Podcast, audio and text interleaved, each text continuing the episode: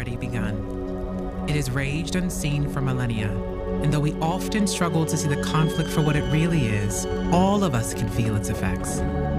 We wrestle with the powers of sin and death on a daily basis, and sometimes, in our darkest moments, it can feel like we're losing.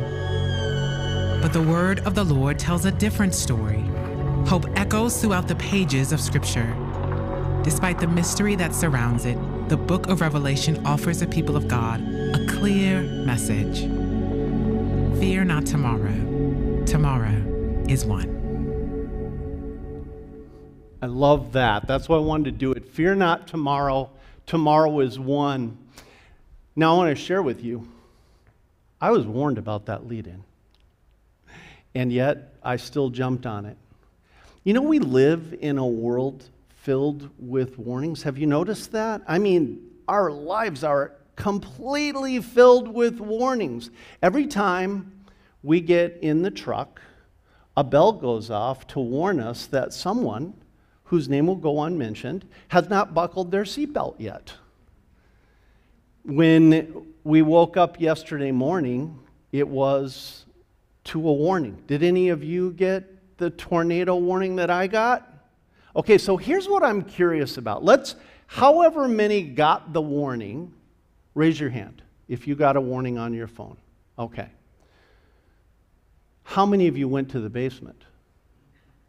Okay, quite, that's pretty good. I was curious, like for the veterans around here, how many actually heed the warning and go down to the basement? That's good to see.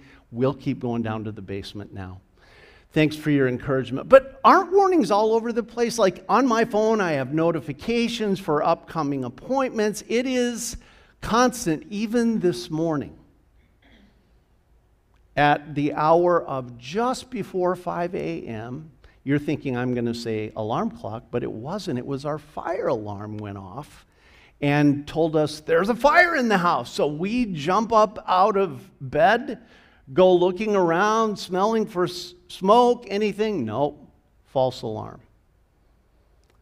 How many of you hate false alarms? I know I do, right? Because you get ramped up the adrenaline starts to flow, and you're looking around and you're asking yourself, is this warning real? What does it mean? What should I change or do differently right now that I've gotten this warning? And that's the big question. That really is the big question. What do you do when your fire alarm goes off at 5 a.m. in the morning? Do you just ignore it and go right back to sleep, going, ah, it's just a false alarm? What do you do when you get the tornado warning or the seatbelt warning? And the answer to that is quite different for everybody based on their experience and kind of their attitude about warnings.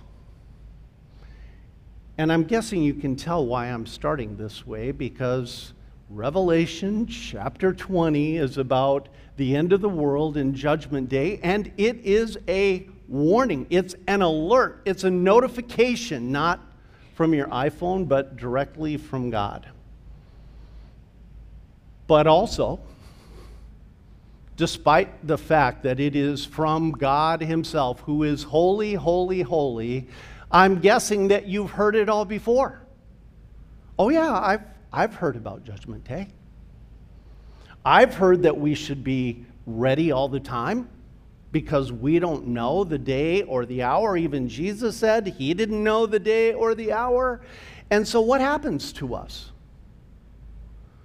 What happens is what happens to anybody when you have heard the warning before and you're not sure whether you should take it seriously this time.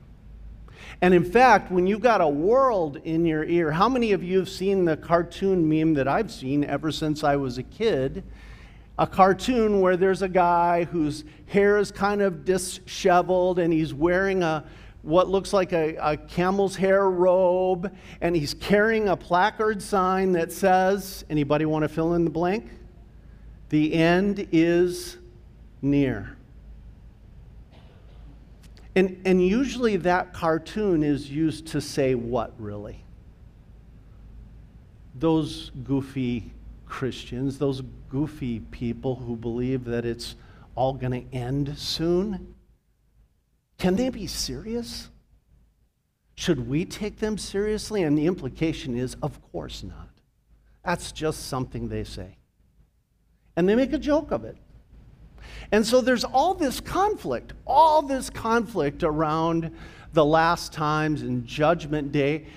Conflict even about what we think it's going to look like. Let me show you a couple pictures. What, what's your view of the end of the world? Does it look like a desolate landscape filled with just a bunch of garbage? There, there are plenty of movies that make it look like that. Does it look like a, a nuclear war has broken out in your mind's eye? Is that what the end of the world is going to look like?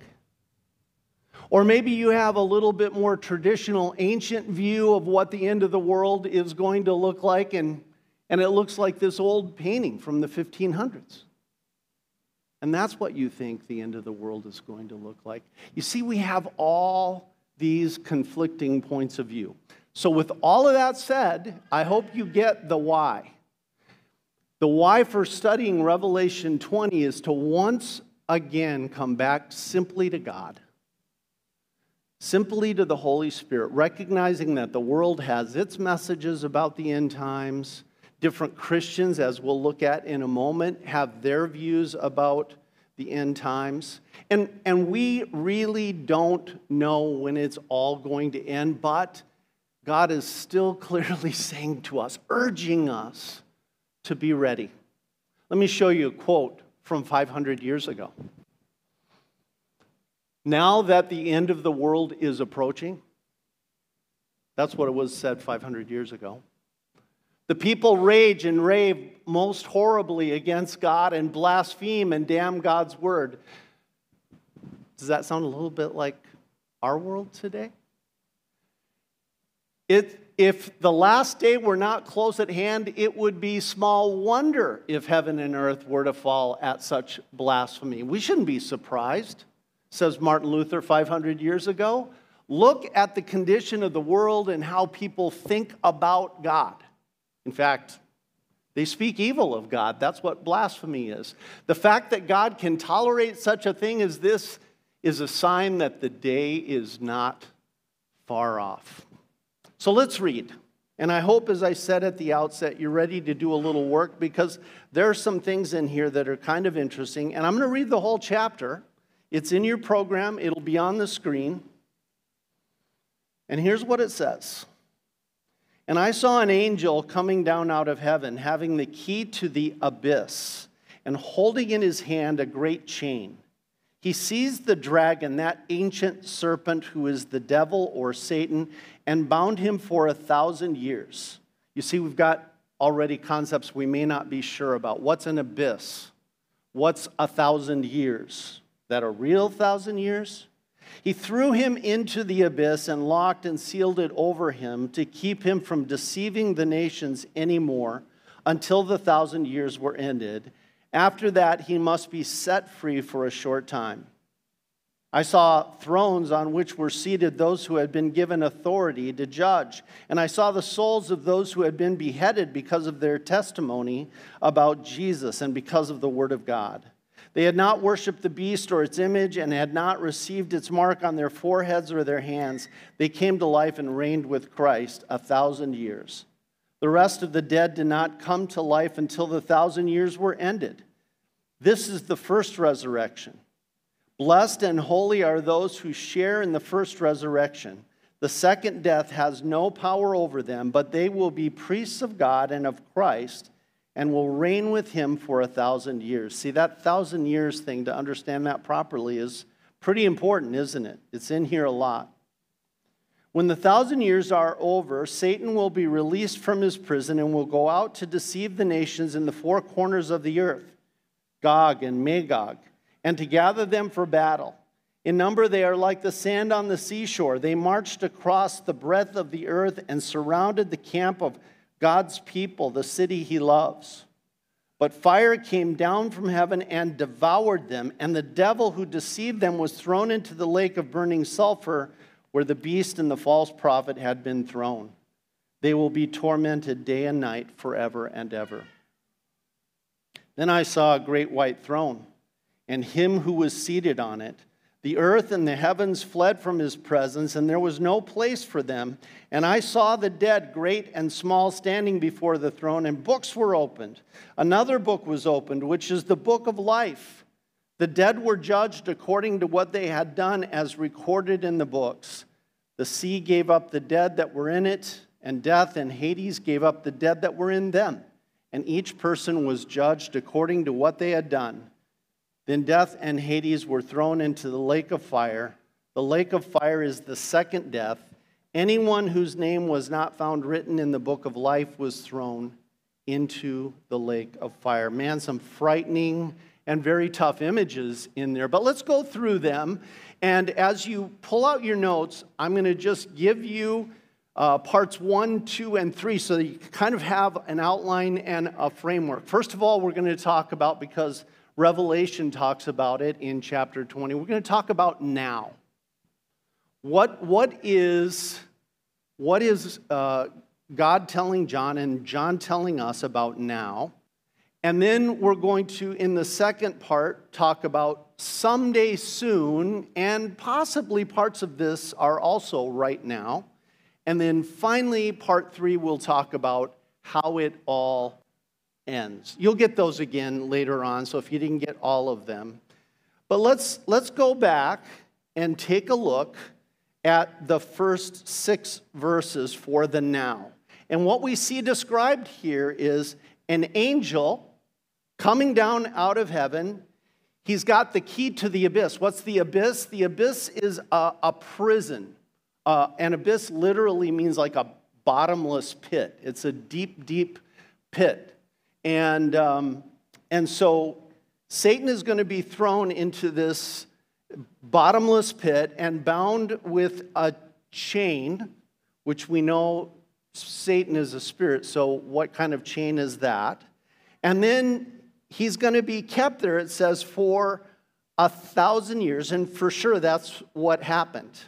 So let's talk about that for just a second. What that is a picture of is the New Testament era. A thousand years doesn't mean forever, a thousand years means it began when Jesus was sent, died, rose again, and ascended into heaven. That's the beginning of the thousand years. And the end of it is going to be when Christ returns for a second time. Now, why a thousand years to picture that? Well, as we've been told before, this book is a certain type of literature called apocalyptic. Apocalyptic literature is found other places in the Bible, uh, Ezekiel, Daniel, and so forth. And always in that type of literature, just like when you have poetry, you have certain characteristics that go with poetry like rhyme and rhythm, for example. You have characteristics that go with this kind of literature called apocalyptic. One of them is the symbolic use of numbers. And this is a symbolic use of a number, basically saying all the time from when Jesus arrived to when he comes again a second time is included in this. And why a thousand? Because what's a number of completeness? What do they do when your baby is born in the hospital to make sure you got a, your baby is whole and healthy? One of the things they do is they count the fingers and the toes. Yep, 10 fingers, 10 toes. So in the Bible, in the symbolism of the Bible, 10 is a number of completeness. And if you want to say really, really, really complete, you say 10 times 10 times 10, which equals a 1,000. So go with me here. What's being said is that God is going to send a powerful angel to contain Satan, and he's going to be chained. The chain likely represents the Word of God. So, wherever the gospel is, wherever the Word is, Satan is chained. He's, he's like a pit bull, very vicious but he can only go as far as God allows him to go. If he comes up out of this abyss, he's still chained and he will get jerked right back into his prison again, right back into his doghouse. As long as we make sure we're using God's word that keeps him chained. So, this is the Holy Spirit's way of encouraging John and us never, never meander far from this. Because this keeps Satan in his abyss. This keeps him chained and controlled. When you're in the Word, when you're listening to the gospel, for you, the entire time between Jesus first came, all Christians, until he comes again, as long as you're in this, you're going to be protected. That's, that's what's being said here. So let's go on and read the next uh, verses. I saw, I saw thrones on which were seated those who had been given authority to judge, and I saw the souls of those who had been beheaded because of their testimony about Jesus and because of the Word of God. So remember, he's got this vision into where God is, and he's seeing thrones, and he's seeing that the people who have been martyred for the faith, which John was living in a time that was very tough for the church. There were martyrs. John himself, remember, was imprisoned on a prison island. He had seen the other apostles martyred for their faith and many others. This was a church that was out of sync with its world. Can you relate to that? A church out of popularity. In fact, a church hated by the world that it was set in. And in fact, I would say we probably need to look forward ourselves and realize that right now we are out of sync. We may be headed on the way to truly being hated and persecuted.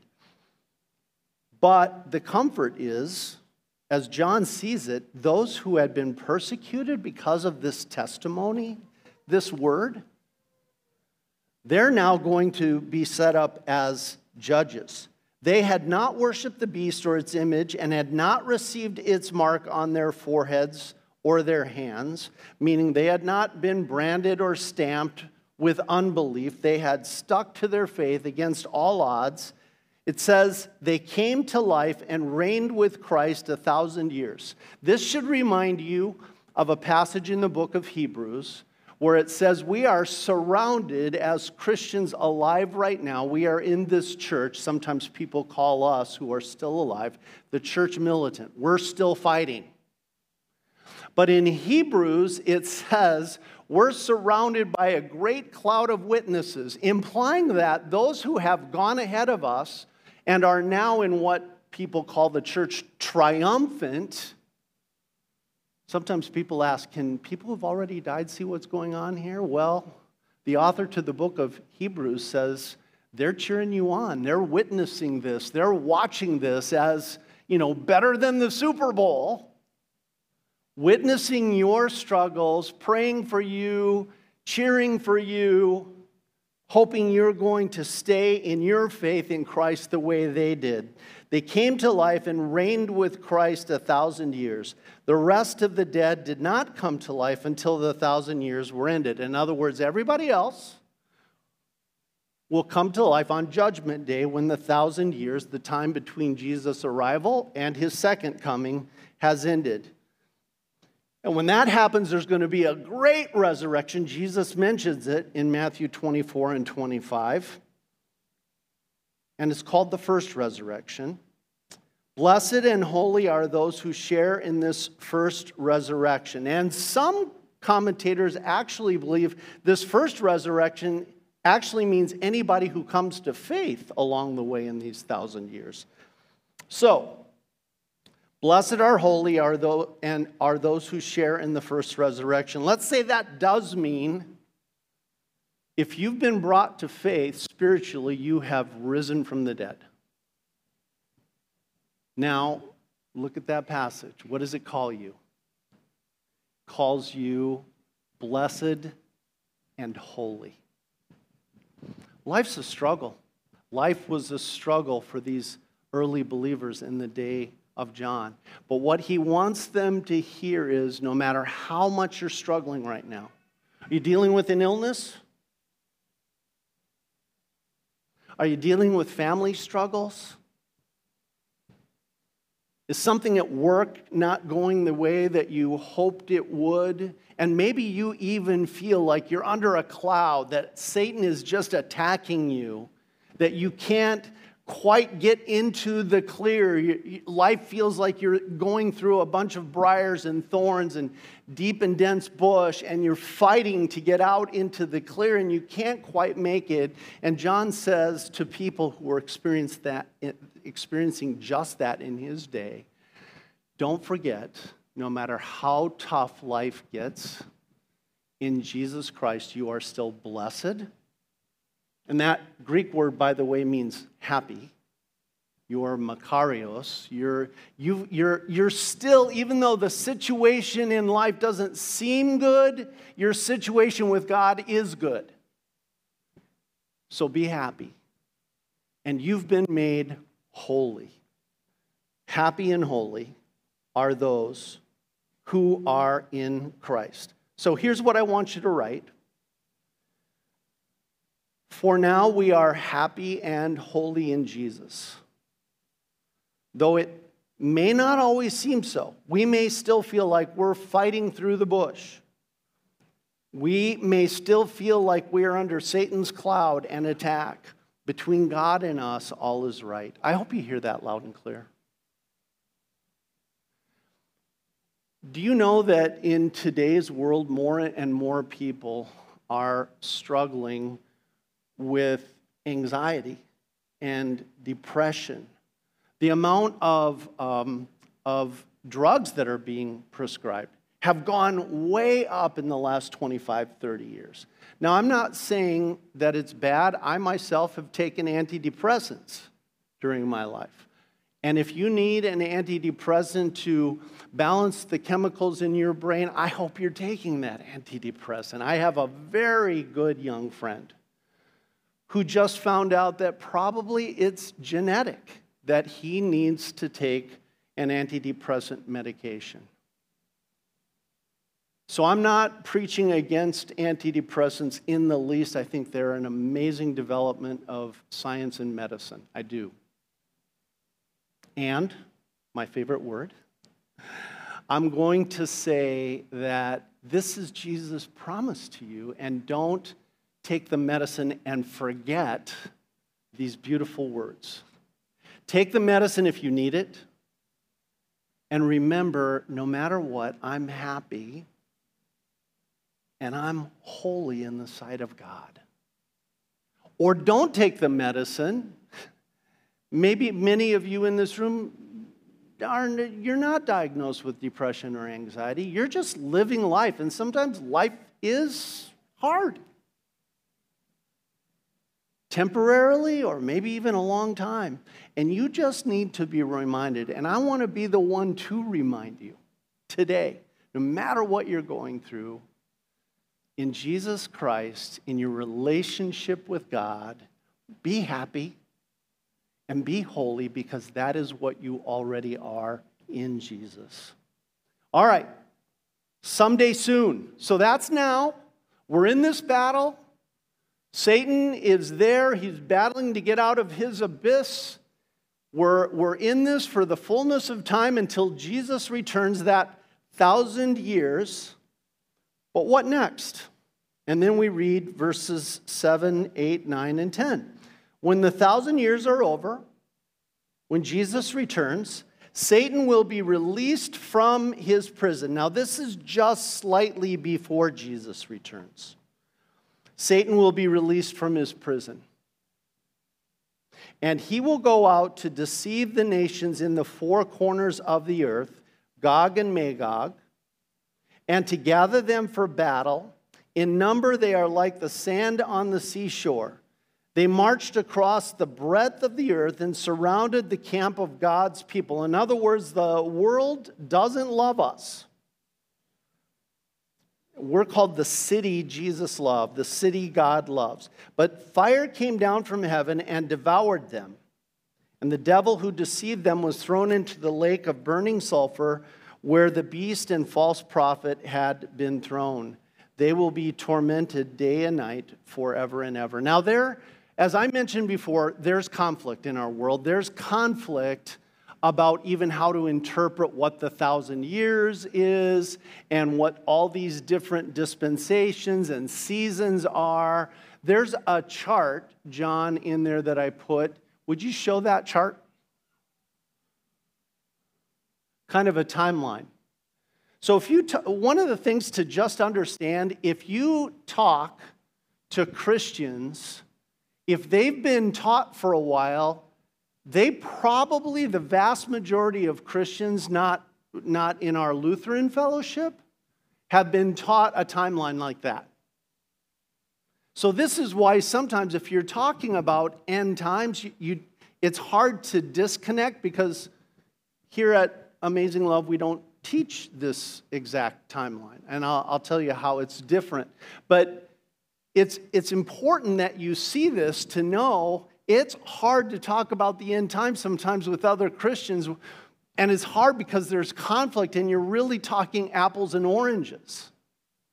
You're not talking apples and apples. So, what do many Christians are taught to believe that there will be a church age, and then after that, a great tribulation, then a second coming, then, as you see there, a millennium, a thousand years, a literal 1,000 years, where Christ reigns physically on earth, and then there's the big judgment day.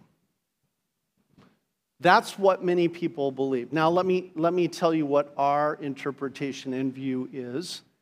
See the cross there? What I just taught you in the first section is that's the start of the millennium. And Christ is not physically reigning on earth, he's reigning through his word. That's what I taught. And I said, as long as you stay close to Christ, through his word, you're going to be okay. Satan is chained for you. And so for us, the millennium, again, symbolic, or the thousand years, starts at the cross and ends right at the end where you see throne of judgment. So that's for us the whole millennium. Do you see if you're trying to talk to other Christians who've been taught this, you're, you're going to get confused. But I want you to see this so that you know and can expect it. You can always study it more later. Don't have to know what all the details and the tribulation. Now, one thing I will say is see that part that says great tribulation? It's depicted as seven years. We don't really know how long the great tribulation is going to last.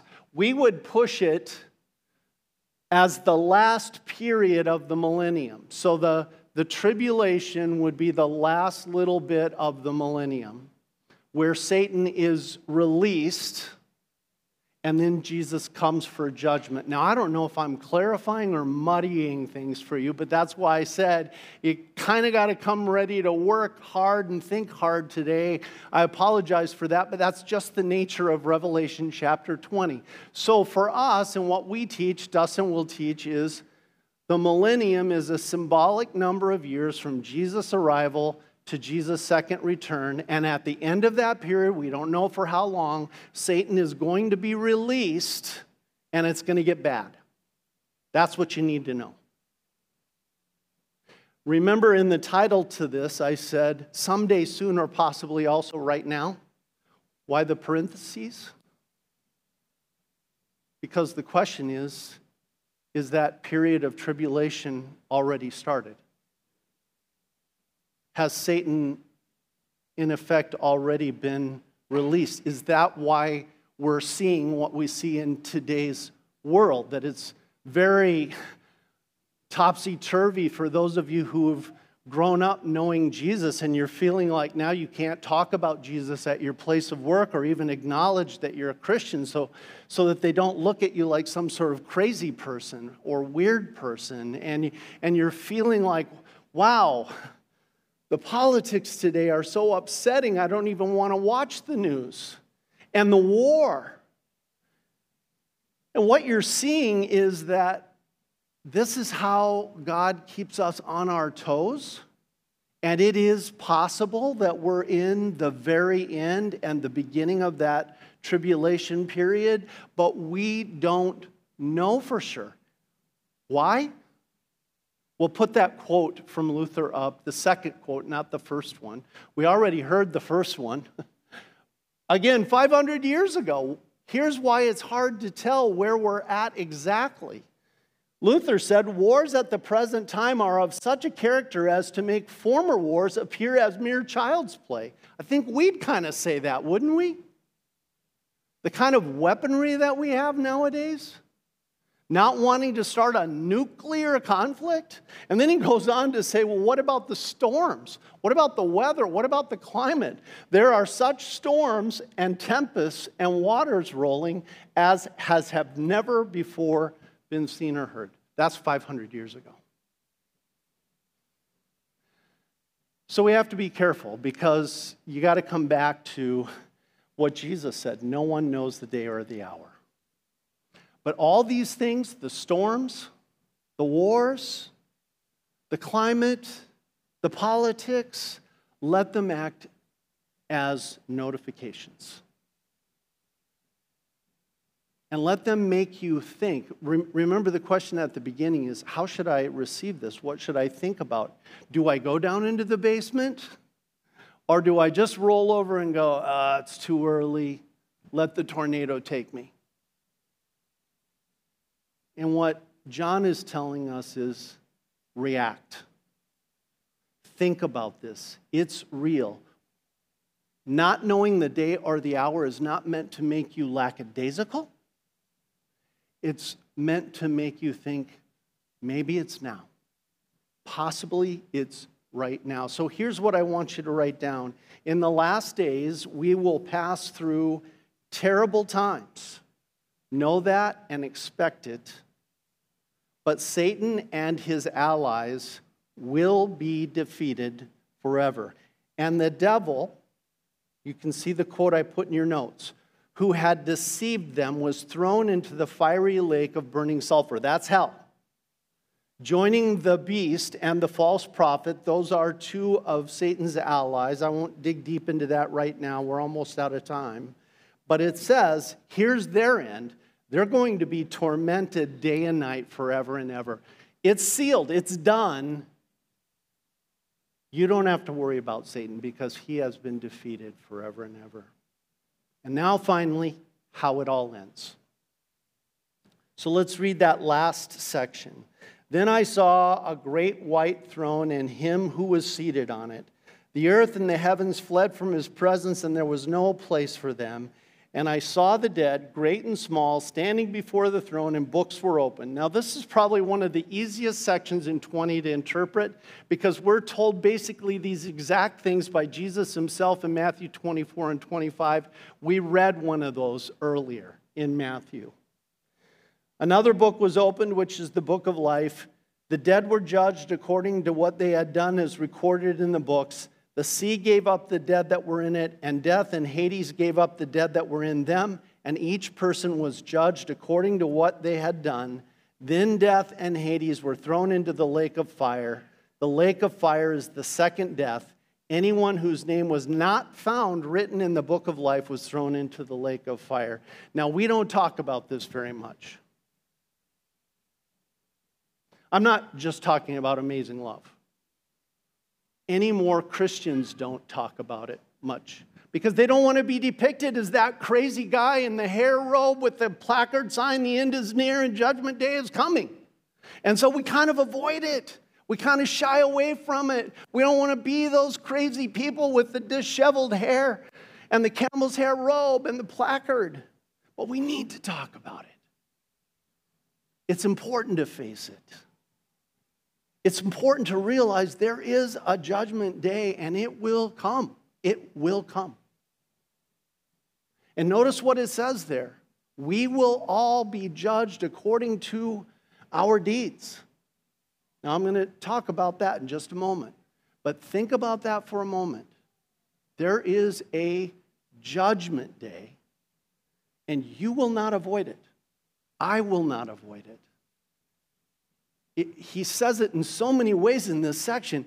Everybody's going to be there.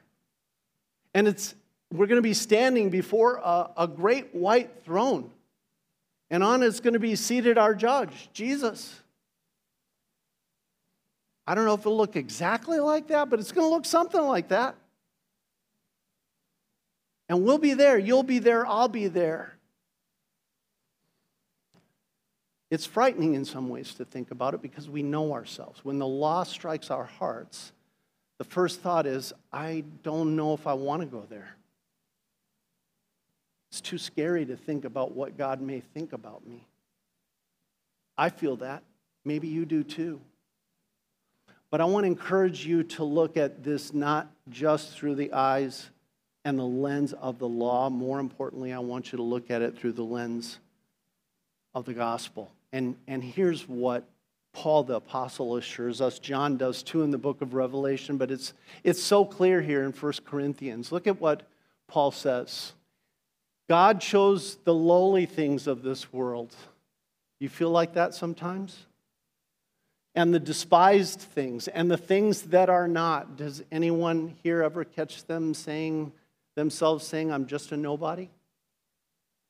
To nullify the things that are, so that no one may boast before him. It is because of him that you are in Christ Jesus, who has become for us wisdom from God. That is, what's this wisdom?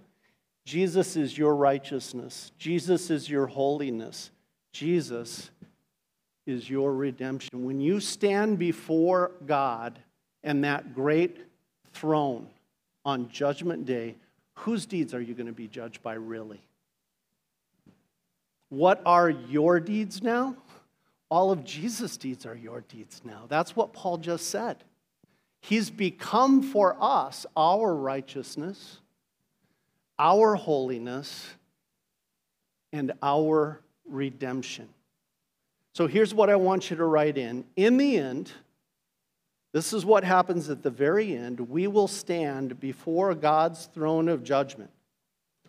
All who trust in Jesus will be judged according to his deeds. That's what Paul tells us because his deeds have become your deeds. You have nothing to worry about. In fact, the day of judgment is going to be a day of great rejoicing for you. So, what do you do with the warnings, alerts, and notifications? With the Revelation 20 type, I hope you rejoice. Because in Jesus, you're ready. Let's bow our heads. Father in heaven, Thank you for all the warnings and the notifications, for all the alerts that make us aware that we are ready for Judgment Day because of all that Jesus did for us at the cross and the empty tomb. Thanks for keeping us alert to the fact that things in these last days may be tough, very tough, but you are with us and you will walk with us through it and be with us to strengthen us. And you will contain Satan also in our lives. And we thank you for that, Jesus. And we thank you uh, as we pray, confident that you hear and answer our prayers. Amen. Let's join in the Nicene Creed. We believe in one God, the Father, the Almighty, maker of heaven and earth, of all that is seen and unseen. We believe in one Lord Jesus Christ, the only Son of God, eternally begotten of the Father God from God, light from light, true God from true God, begotten, not made, of one being with the Father. Through him all things were made. For us and for our salvation, he came down from heaven, was incarnate of the Holy Spirit and the Virgin Mary, and became fully human. For our sake, he was crucified under Pontius Pilate. He suffered death and was buried. On the third day, he rose again in accordance with the scriptures. He ascended into heaven and is seated at the right hand of the Father. He will come again in glory to judge the living and the dead, and his kingdom will have no end. We believe in the Holy Spirit, the Lord, the giver of life, who proceeds from the Father and the Son, who in unity with the Father and the Son is worshiped and glorified, who has spoken through the prophets. We believe in one holy Christian and apostolic church. We acknowledge one baptism for the forgiveness of sins. We look for the resurrection of the dead and the life of the world to come. Amen.